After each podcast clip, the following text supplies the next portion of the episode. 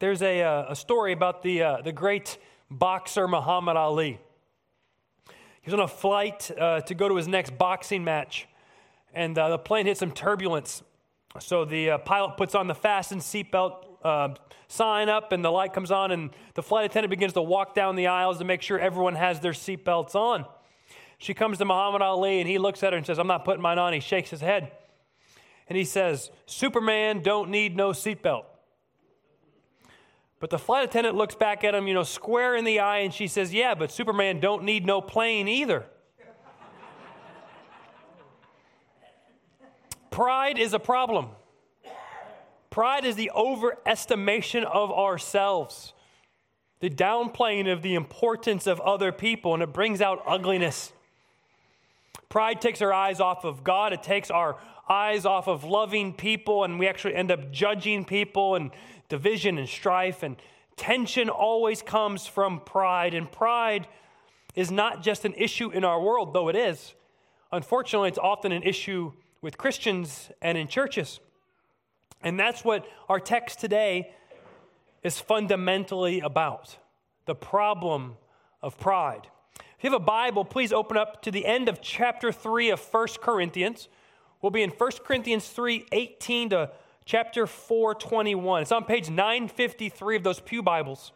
Now, normally I would have a stand and we would read the Word of God, but today um, we're going to look at each paragraph as we go along. So your, your legs and your knees have a week off, but bring them next week and we'll stand back up, okay?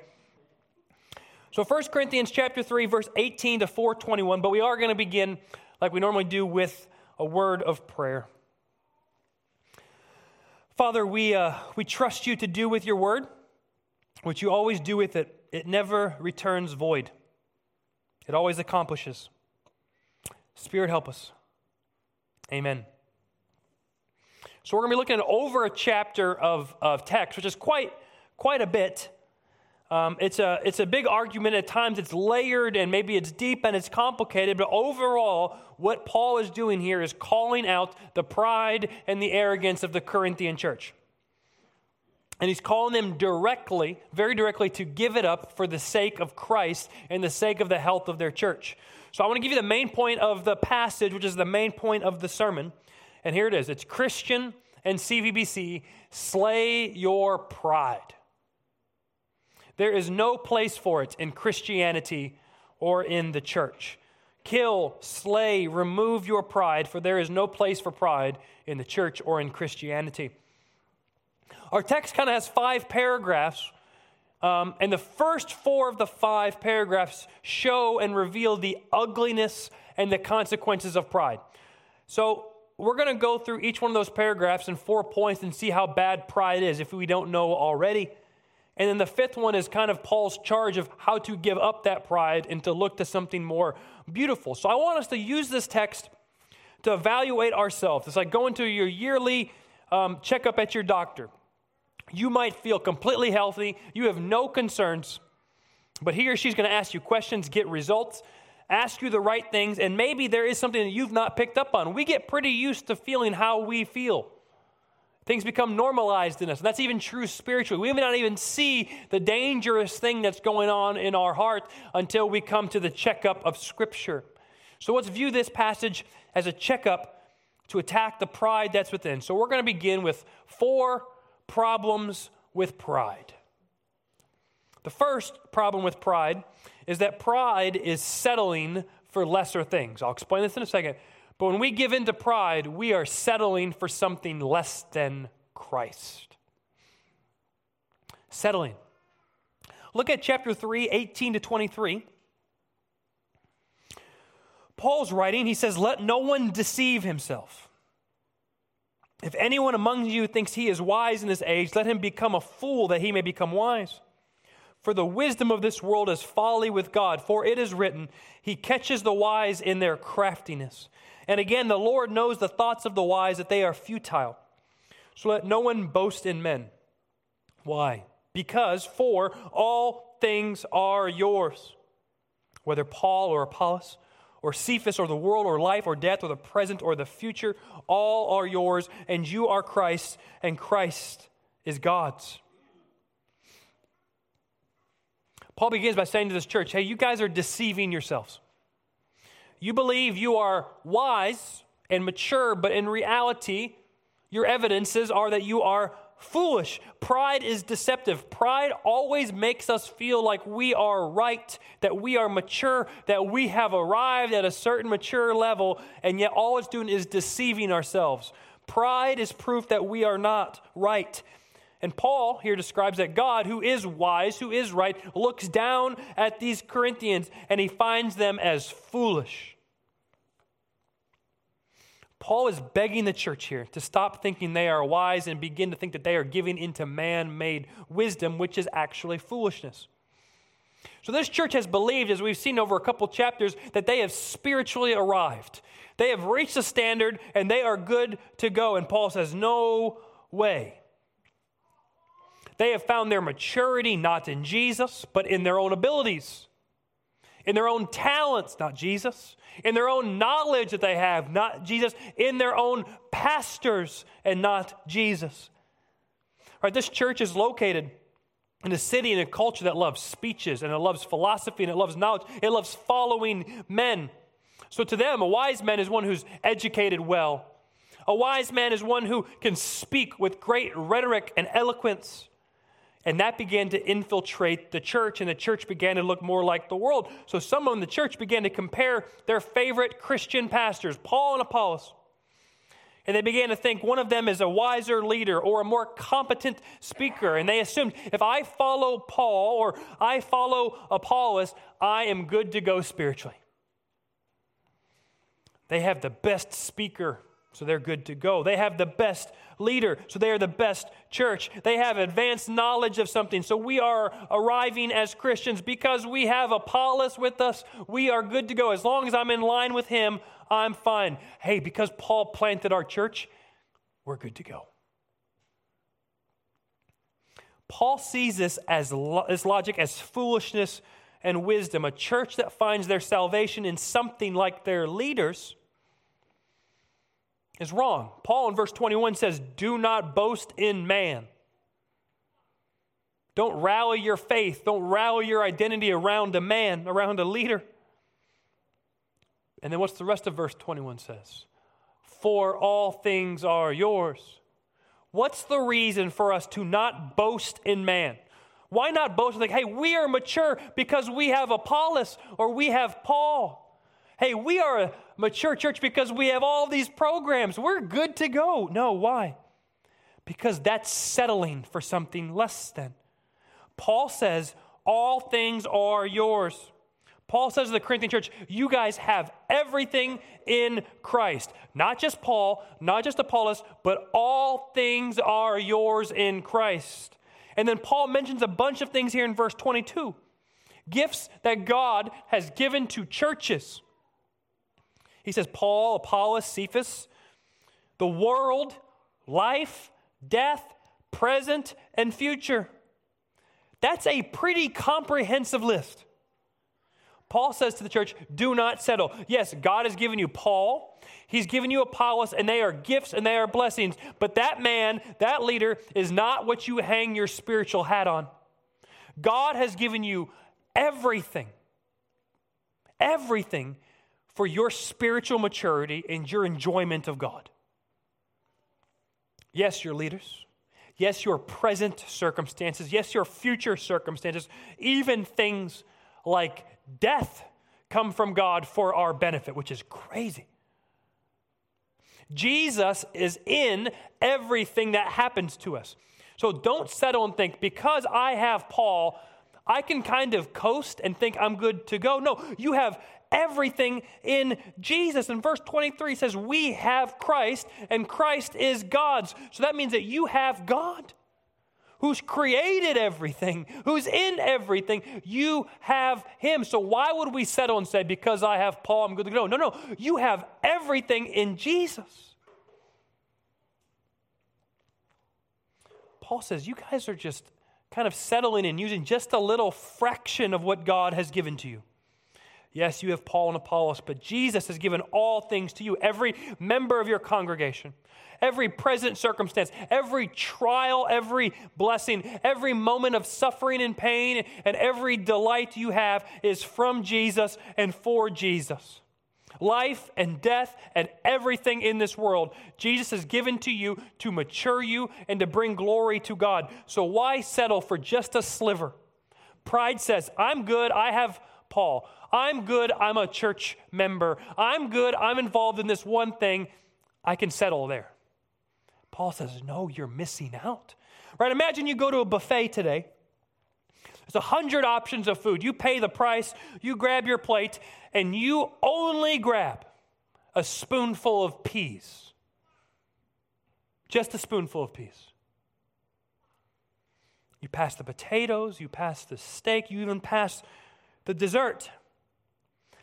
And you sit down, and your family should say to you, What is wrong with you? We paid for you to have a full meal. Why are you settling for peas? All these other things are here for you to enjoy and to fill you up and to nourish you. This is what Corinth was doing. They were so blind to it. They believed, because I had my peas, because I have Paul or I have Apollos, I'm good to go. And what happens to them? They deceive themselves thinking they are full and mature, but in reality, they are malnourished. They were settling for just peas. Peas are good, but peas are a fraction of your diet. Now, you may not feel at CVBC attached to a leader and finding your identity in a leader. That's good. But where in your spiritual life do you assume that maybe you are just good to go? Like if you ever feel that there's a sense of spiritual pride there, you might, you might assume, hey, God knows I've been good lately. I've been really good.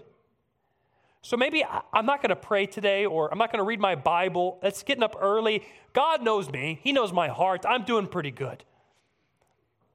If that's us, I think we're acting a bit like Corinth, that we've reached a certain level that our spiritual disciplines become ineffective for us.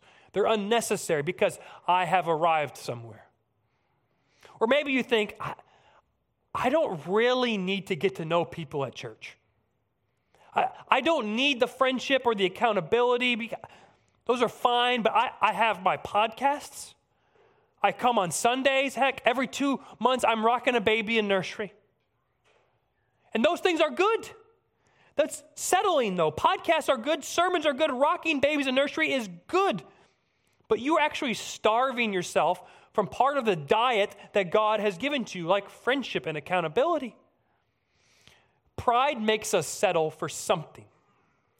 We get one little sliver and we think we're good to go, but we're missing out on the joys and the delights that happen in a church. Every person here, every circumstance you are enduring in our life, even hard ones like death, every joy in our life, these are from God for us and our good. And pride will deceive us and tempt us to think that we are farther along when we're actually missing out on the riches of Jesus. So, friends, there's a spiritual buffet of benefits and delights in Christ, but pride's going to cause us to take peace. It's a problem with pride. The second problem with pride is that pride is an attempt to dethrone God. This is scary. Pride is an attempt to dethrone God. Look at chapter 4, verses 1 to 5. If you're in your Pew Bibles, note we are moving into page 954. That's progress. Chapter 4. This is how one should regard us as servants of Christ and stewards of the mysteries of God. Moreover, it's required of stewards that they be found faithful. But with me, it's a very small thing that I should be judged by you or any human court. In fact, I don't even judge myself. For I am not aware of anything against myself, but I am not thereby acquitted. It's the Lord who judges me. Therefore, do not pronounce judgment before the time, before the Lord comes, who will bring to light the things now hidden in darkness and will disclose the purposes of the heart. Then each one will receive his commendation from the Lord. Paul continues to highlight the pride here in Corinth. As we already mentioned for several sermons, Corinth became so attached to its leaders, especially Paul and Apollos, And they began to compare and contrast these leaders, and the church became divided between these two. One group assumed, I follow Paul, so we're better than Team Apollos, and vice versa. And if you read all of the verses in the New Testament, and you kind of put a picture up of Paul and a picture up of Apollos, and you look at church history, you're going to realize that these two men were very faithful, but they were different. Uh, Apollos is known as one of the most eloquent speakers in the first century. He could dazzle a room with just his words. He had probably great illustrations. He had probably great logic. He was an eloquent speaker, good communication. Paul didn't have that ability. He could preach, he could teach, but what was he mostly known for theologically? He was known for being very direct and bold and astute with his doctrine. He could teach and explain doctrine so well to people, and he was very precise. So here I'm picturing in, in, in church, you have some people saying, we are good to go. We have Apollos. He is better than Paul. He can preach so eloquently. And others over here saying, yeah, but Apollos is not as theological as Paul. Paul is the way to go. And this division kind of happens, and they begin to judge each other. They judge Paul, they judge Apollos. And Paul, very boldly here, says in, in, in, in the first couple verses here of chapter 4 why are you judging God's servants for doing what God called them to do? He says, What have we done wrong? I can't think. He's, he's evaluated himself. Where have I gone wrong? Because if Paul and Apollos were embezzling church money, right, or they are found drunk at the local bar, they should be judged according to the New Testament. There'd be church discipline, and that's right. But here they're being judged for not being as good of a speaker as someone else. They're being judged for personality, for callings from God. They're being judged by a church based on the worldly standards of success. Paul, you are less than because you're not good enough speaker. Or Apollos, you're not as good because you don't teach the theology like Paul does. So Corinth believes that they have the right to judge faithful servants called by God. In a few hours, some of you are going to be sitting on your recliner yelling at the television. You will be claiming that you can call a better game plan than the coach that they keep zooming in on. And I just want to note something that you are in your recliner and they are actually on the field. Paul says when we begin to judge people and their identity and their hearts, we are trying to kick God off his throne and assume that we would do better than God. By pridefully judging others, we try to become God and take God's role as judge. Paul says their job as apostles and pastors here are to be stewards and servants of the gospel. They don't invent new things. No, they just bring and deliver the already finished gospel. That's their job. And they're not doing anything wrong on the side morally. They're not leading wrongly. They're doing a faithful job. And yet the church is saying, I like Paul, Apollos is not good. Or I like Apollos, Paul's not good. And they're trying to put stakes of identity right in the hearts of Paul and Apollos and say, You are less than. They're trying to dethrone God. When we look around at others and we judge them as less than, we are trying to dethrone God. We're trying to take the place that only God should have. God is the judge. God is the one, as it says in verse 5, will bring to light all that's hidden in man's heart. I don't know what's in your heart. You don't know what's in mine. If I am acting improperly, if I'm acting immorally, you have a calling to me as a brother and sister to call me out on my sin. But if this is not a sin issue, is it our role to judge someone? It's not, it's God's. So let God be God.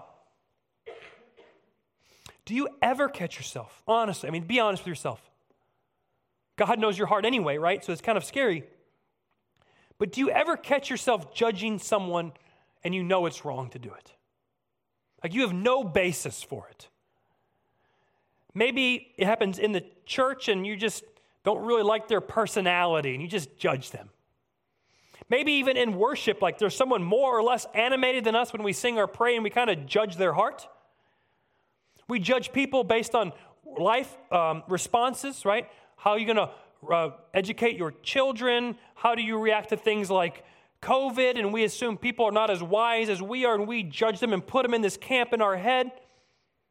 We assume that we always have the best way and all other ways are weaker or less, and we judge their identity. From now on, we see the, through the filter of we are better than them, we know better, we act better. If this kind of prideful judgment seeps into us, what we are trying to do spiritually is to scooch God off the throne and say, God, I know better than you. Let me judge. Paul reminds us when, pre, when pride seeps in and causes us to improperly judge others, we have a low view of God. Pride is a problem. There's two more reasons why pride is a problem. Let's keep going. The third is that pride sets us against one another. Pride creates relational problems. I could just say self explanatory and move on, but Paul goes into this in two verses. Look at verse 6. I've applied all these things to myself and Apollos for your benefit, brothers, that you may learn by us not to go beyond what is written, that none of you may be puffed up in favor of one against another. Who sees anything different in you? What do you have that you did not receive? If then you received it, why do you boast as if you did not receive it? Pride is automatically, by nature, a selfish sin. It automatically creates a distance and division between us and others. Paul points out in verse 6 that pride has caused this church to be puffed up in favor of one against another. One group chose Paul, one chose Apollos. They created division, strife, a spiritual war, and this separated the body of Christ. And this church is called to unity, to gather together in harmony and in love, to lift up the name of Jesus. And you cannot honestly and authentically and faithfully do this unless you are unified. And you can't do this if there is pride. If you look at verse 6, I think there's a great definition of pride here, or at least an example of pride. Paul says the church went wrong when they went beyond what was written. Do you see that phrase? Went beyond what was written. What does that mean? That means the church began to find their identity and evaluate other people on things beyond the Bible, beyond what was written. They began to split and divide over preachers and personalities and skills. They weren't dividing over beliefs about Jesus. They weren't dividing over clear biblical moral issues. They were dividing over things that are above the line of Scripture, preferential stuff. When we expect things from people that the Bible does not expect from people, that's called pride. When we are thinking that our position or our posture or our preference on something that the Bible doesn't declare as essential, then we are letting pride divide us, and pride automatically sets us against each other.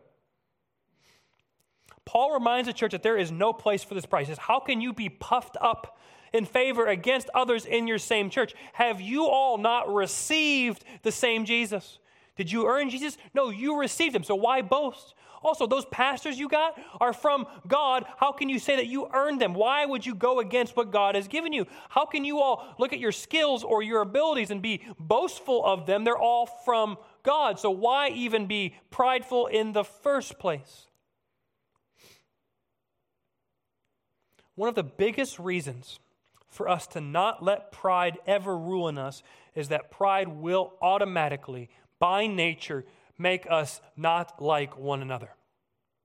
It sets us against each other. When we begin to elevate ourselves, especially in a local church, we have completely lost sight of Jesus and grace. Everything that you and I have, from our salvation to the very breath in our lungs right now, comes as a gift from God. So, how can we begin to pridefully judge someone when everything that we already have is already a gift anyway? And pride, you know what pride wants to do? Pride wants to ruin this church. If you could interview pride, that's its goal. To divide this church, to create bitterness and sides and arguments, to tear out love and tear out mercy and delight in each other. Pride distances us. It does, and it It's the opposite of what the church is supposed to do. The church is supposed to grow more intimate and closer together in Christ, to bear each other's burdens, to rejoice with each other's successes, to befriend each other. But what does pride do? Pride makes those things into bitterness. Pride settles in when we can't celebrate someone else's joy. Pride is seeped in when we can't mourn or weep with someone who's hurting. Pride pushes people away, and that is not the way of Christ or the church. Pride is dangerous. What is there in you that might cause you to distance yourself from someone else in the church? Is there someone you see and you're okay if you never go beyond a wave with them? Like, is there someone that you are predisposed that feels like to not like? Let's be, let's be honest and let's be human. We, we have people in our lives that we just don't like. For some, maybe there's a legitimate, real hurt and trauma with someone, and maybe it is wise to stay away from that person. I understand that. But I would imagine that some of us have people in our lives that we just avoid, and even internally, we are gossiping against or we're negative against. And if we look at the fundamental reason, they're probably pretty petty reasons like their personality rubs me the wrong way, or they annoy me, or they have a different view of this one thing and I can't get past it. And the real fundamental reason why we can't like that person is pride. We expect them to be like us, or at least we expect them to not be like them. Pride prevents us from loving others and letting others love us. There's a cost to pride.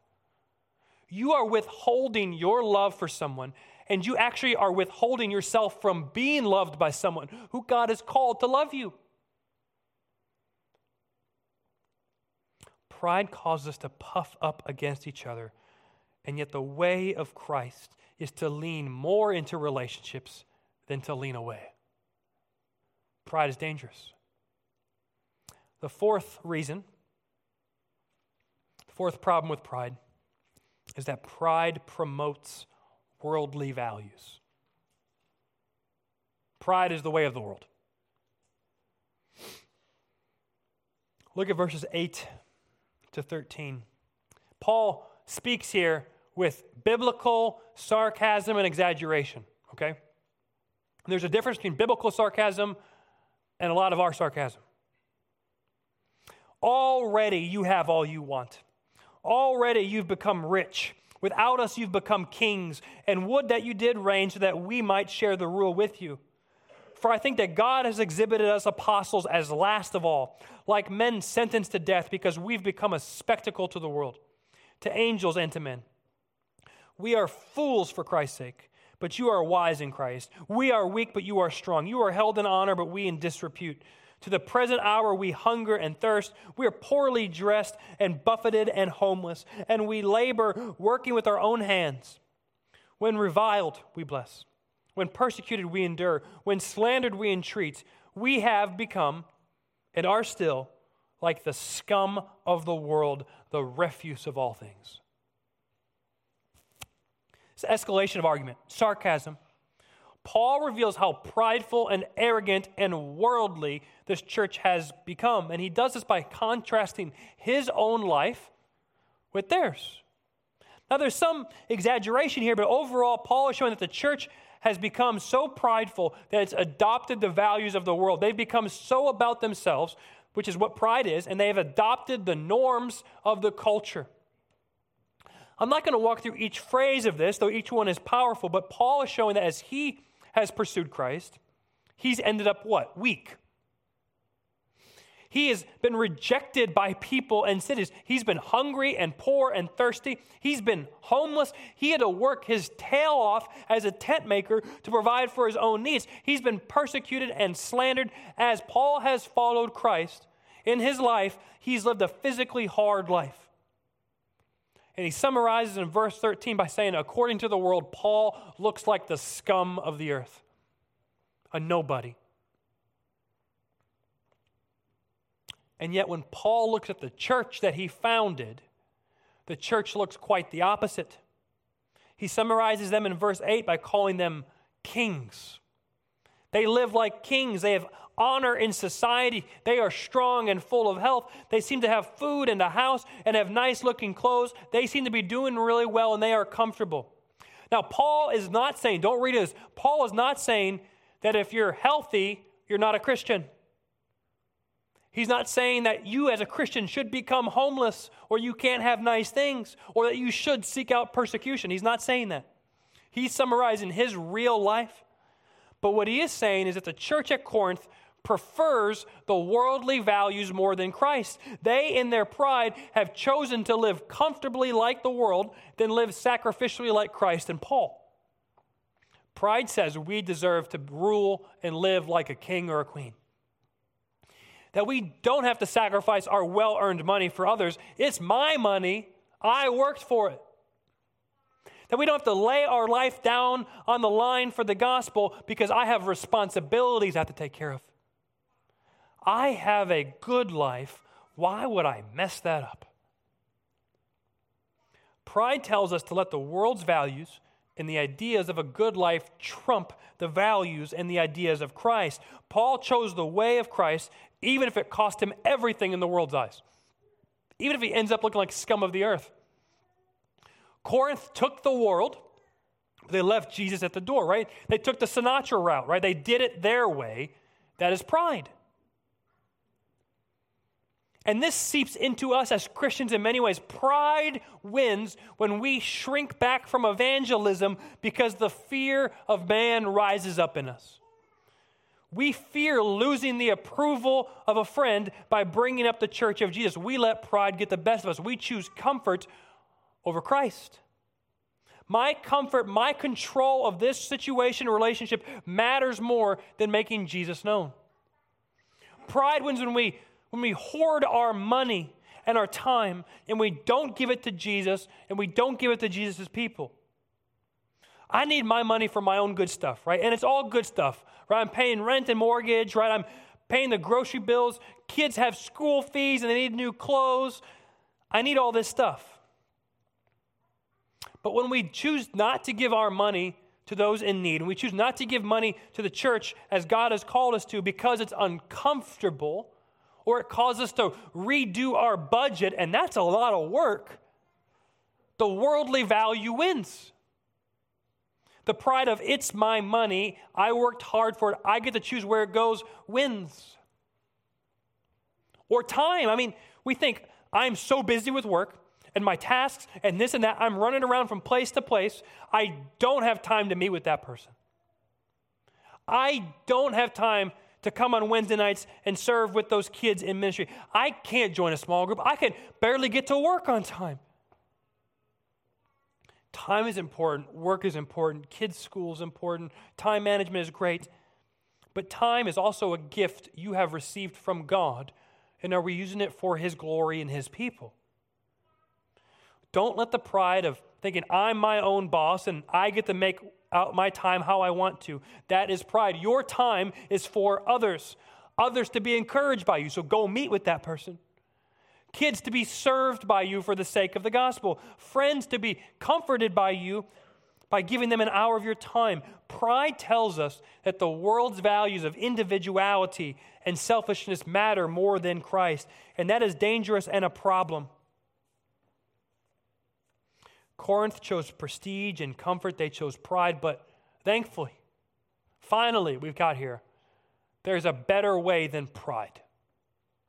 There's the way of Christ. There is a remedy, a medicine for pride and for arrogance. And the remedy for pride is to return to the ways of Christ. Return to the ways of Christ. We see this in the last paragraph, starting in verse 14 of chapter 4. I do not write these things to make you ashamed, but to admonish you as my beloved children. For though you have countless guides in Christ, you do not have many fathers. For I became your father in Christ Jesus through the gospel. I urge you then, be imitators of me. That's why I sent you Timothy, my beloved and faithful child in the Lord, to remind you of my ways in Christ as I teach them everywhere in every church. Some are arrogant, as though I were not coming to you, but I will come to you soon if the Lord wills, and I will found, find out not the talk of these arrogant people, but their power. For the kingdom of God does not consist in talk, but in power. And what do you wish? Shall I come to you with a rod, or with love and a spirit of gentleness? He finishes this with a, a strong pastoral tone. He's bold and yet loving. He's forceful and yet compassionate. He views this church that he founded and started as his spiritual children. And so, as a good, loving father does, he disciplines them, rebukes them, corrects them, guides them. He calls them to slay their pride, and he reminds them of his authority. And he says, Hey, I sent Timothy to you to do one of the most important fundamental things to remind you of Jesus. I sent Timothy to correct you. And by the way, I'm coming again soon. So get your church in order. This is not the point here, but all of us need a spiritual father or mother, or many of them. We do. Real life mothers and fathers, not people on podcasts, which are important. You need people in your real life who are pouring into you. Pride will tell us it's not worth it. I'm good. Humility is saying, I need other Christians, and they're all around here in this church. And Paul sent Timothy, and Paul is coming himself with one goal in verse 17 to remind the church of my ways in Christ, the ways of Christ. What are the ways of Christ that Corinth needs to return to? We'll look at the most quoted verse of our sermon series so far. 1 Corinthians chapter 2, verses 1 to 2. Paul writes, And I came to you, brothers. I did not come proclaiming to you the testimony of God with lofty speech or eloquent wisdom, for I decided to know nothing among you except what? Jesus Christ and Him crucified. That's the point. Friends, when we sense pride in our lives, we need to return to the cross of Jesus, to the gospel, to slaying our pride and following Christ on his path. This church in Corinth has forgotten that the way to salvation, the way to maturity, the way to looking more like Christ is not skills or riches or what we do in morality or who we follow. No, the pathway to Jesus is the cross. Right? They have pridefully believed that their church their salvation, their maturity rests in something besides Jesus. So they need to go back to the cross. If you want to grow as a Christian, if you want to grow as a Christian, the fundamental way you grow is by going deeper into the cross. We never move on from the cross. We go to the cross where Jesus not in pride, but in humility laid down his life, where he gave up the riches of heaven and the comfort of a pain free existence to suffer and die for prideful people like us. He was crucified, he was killed. He took our pride and our sin and the punishment of God's wrath that we deserved. He laid down his life, not allowing pride to conquer him or pride to conquer us. And he suffered as our substitute, as a sacrifice. And death did not hold him down. Pride could not keep him down, but resurrection happens, conquering sin, conquering pride, and now offering us as a free gift to receive salvation. Not our shame, not our sin, not our pride, not our baggage has to win, but Jesus can. But when we let pride win, we have forgotten the cross. Paul mentions here, even at the end, that Corinth was relying upon their speech, talking a big game about themselves. He says in verse 20 that the kingdom of God doesn't rest in talk, but it rests in real power. And what does Paul talk about all the time in his letters about what the true power is? The cross is the power of God for salvation. The cross. Do you want power? It's in the cross. We bring nothing to the table but sin. So we have no reason to be arrogant or to boast or have an attitude of pride. Our salvation, our joy, the breath in our lungs are from Jesus. We have everything only because Jesus gave up everything. So every day we should preach the gospel to ourselves. We don't belong because of us. We belong because of Jesus. We don't have a bright future because of our intellect or our skills. No, we have a bright future because we have Christ who carries us into eternity. So maybe you need to bow your knee before Jesus. Maybe you need to get on your knee and look at the cross again to boast only in Him and to stop crowning yourself as king or queen and put the cross back on Him. This may seem too simple, right? We want a three step plan or a magical prayer. No, consider the cross. Look at your sin and look at your Savior. Jesus frees us from ourselves. That's a blessing. That goes against the world. The world is, you are the king, you are the point, do what makes you happy. And I look at myself when I see Jesus, I think, I am the problem. Jesus saves me from ourselves, from our evil, from our sin, from our hopelessness, our pride, our inability to save ourselves. Jesus saves me from my overconfidence in myself. We can stop pulling ourselves up by our own bootstraps because we know that eventually we're just going to fall down again.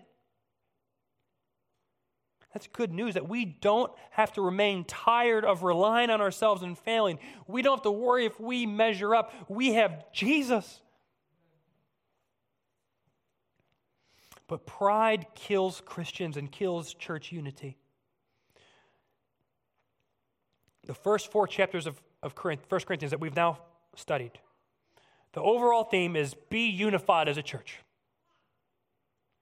If we want to kill a church, okay, if you want to write a best selling book about how to kill a church, it needs one word, and the word is pride. If you want to ruin the beauty of human relationships, we feed pride. If we want to take our sight off of Jesus, we look to pride. Pride is saying, uh, Paul is saying that pride is the opposite culture that a church should have. Jesus came to lay down his life for us. That's the opposite of pride. So we're called to lay down our lives for one another. When we kill pride and we live with humility, this place will become vibrant joyful, loving. It will be a fun place because pride is deadly, but we know Jesus has killed it already. So, friends, we are free from performance. We are free from, free from having to have the last word, free from comparison, free from wondering if we make the cut, free from judging others and gossiping and talking heads and negativity. Those are all the things that pride loves, but we are free from it. And it comes down to this in verse 13, Paul calls himself the scum of the world. Can we honestly call ourselves that? If we can, then welcome to Christianity. Paul says elsewhere in his letters that all of his good things, his spiritual resume, the good stuff he's done, he considers it like dung. The, the Greek word is feces. Do we view ourselves as being that lowly? If so, then we will fall down at Jesus and say, Jesus, only in you do I have anything. By losing ourselves, we gain everything in Christ. So the cross goes the opposite way of pride. Why would we settle for pride when we can have Jesus? And as Paul says, we are Christ, and Christ is God. We have everything we need in Christ. So if we come humbly, you will not regret it. Let's pray. Father, thank you for all the many gifts you've given to us, but especially Jesus, that in Jesus we have everything. Let this become a reality. Let this passage become a reality of this church right here, Chippewa Valley Bible Church, that this passage is lived out and believed practically. As we slay our pride and we get on our knees before the cross, bring that vibrancy and that joy and the beauty of human relationships here. We trust you to do this, Jesus. We come with weakness. Receive us. In the name of Jesus, we pray. Amen.